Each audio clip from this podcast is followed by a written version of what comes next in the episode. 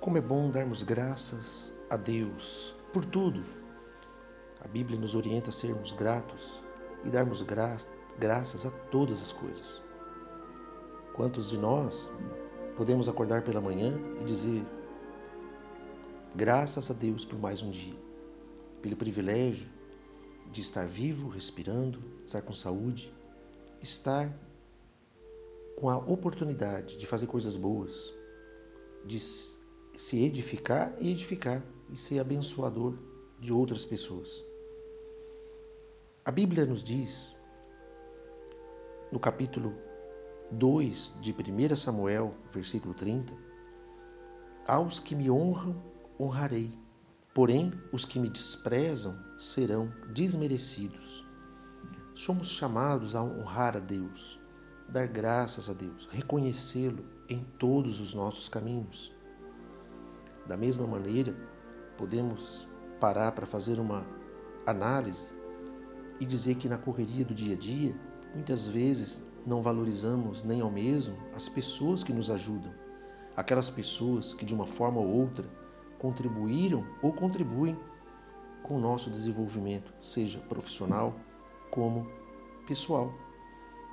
E quando nós não reconhecemos, não valorizamos essas pessoas que nos ajudaram em algum momento da nossa vida, nós estamos sendo ingratos. E a ingratidão bloqueia as bênçãos de Deus. Através da gratidão, nós abrimos as nossas oportunidades diante do Senhor, porque a sua graça nos alcançou, o favor imerecido de Deus sobre nós. Não merecíamos nada, mas Deus, com seu grande amor, nos amou. E nós o amamos porque Ele nos amou primeiro. Que coisa maravilhosa nós sabemos disso. Na, no dia a dia, a, os desafios do dia a dia, as batalhas que levam a lutarmos por coisas melhores, a desejarmos ter, é muito importante lembrarmos que antes de ter, é preciso ser. Por isso, a importância de desenvolvermos uma vida de gratidão, de reconhecer o Senhor soberano sobre tudo e também reconhecer aquelas pessoas que nos ajudaram. Volto a repetir isso porque existe muita ingratidão neste mundo. Quantas e quantas experiências nós vemos de pessoas que foram ingratas, que, pessoas que rejeitam outras.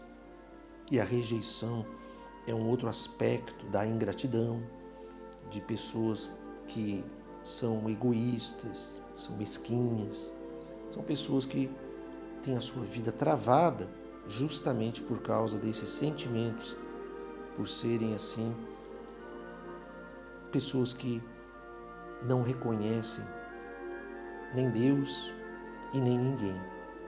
Elas acham que somente elas podem e são autossuficientes. A Bíblia diz no Salmo trinta e sete, versículo quatro, agrada-te do Senhor e Ele satisfará os desejos do, teu, do seu coração. Portanto, seja grato a Deus e passe a mudar a sua mente e a reconhecer aquilo que está à sua volta, dando graças por tudo. Sejam coisas boas, sejam coisas ruins também. Porque as coisas ruins te fazem crescer também.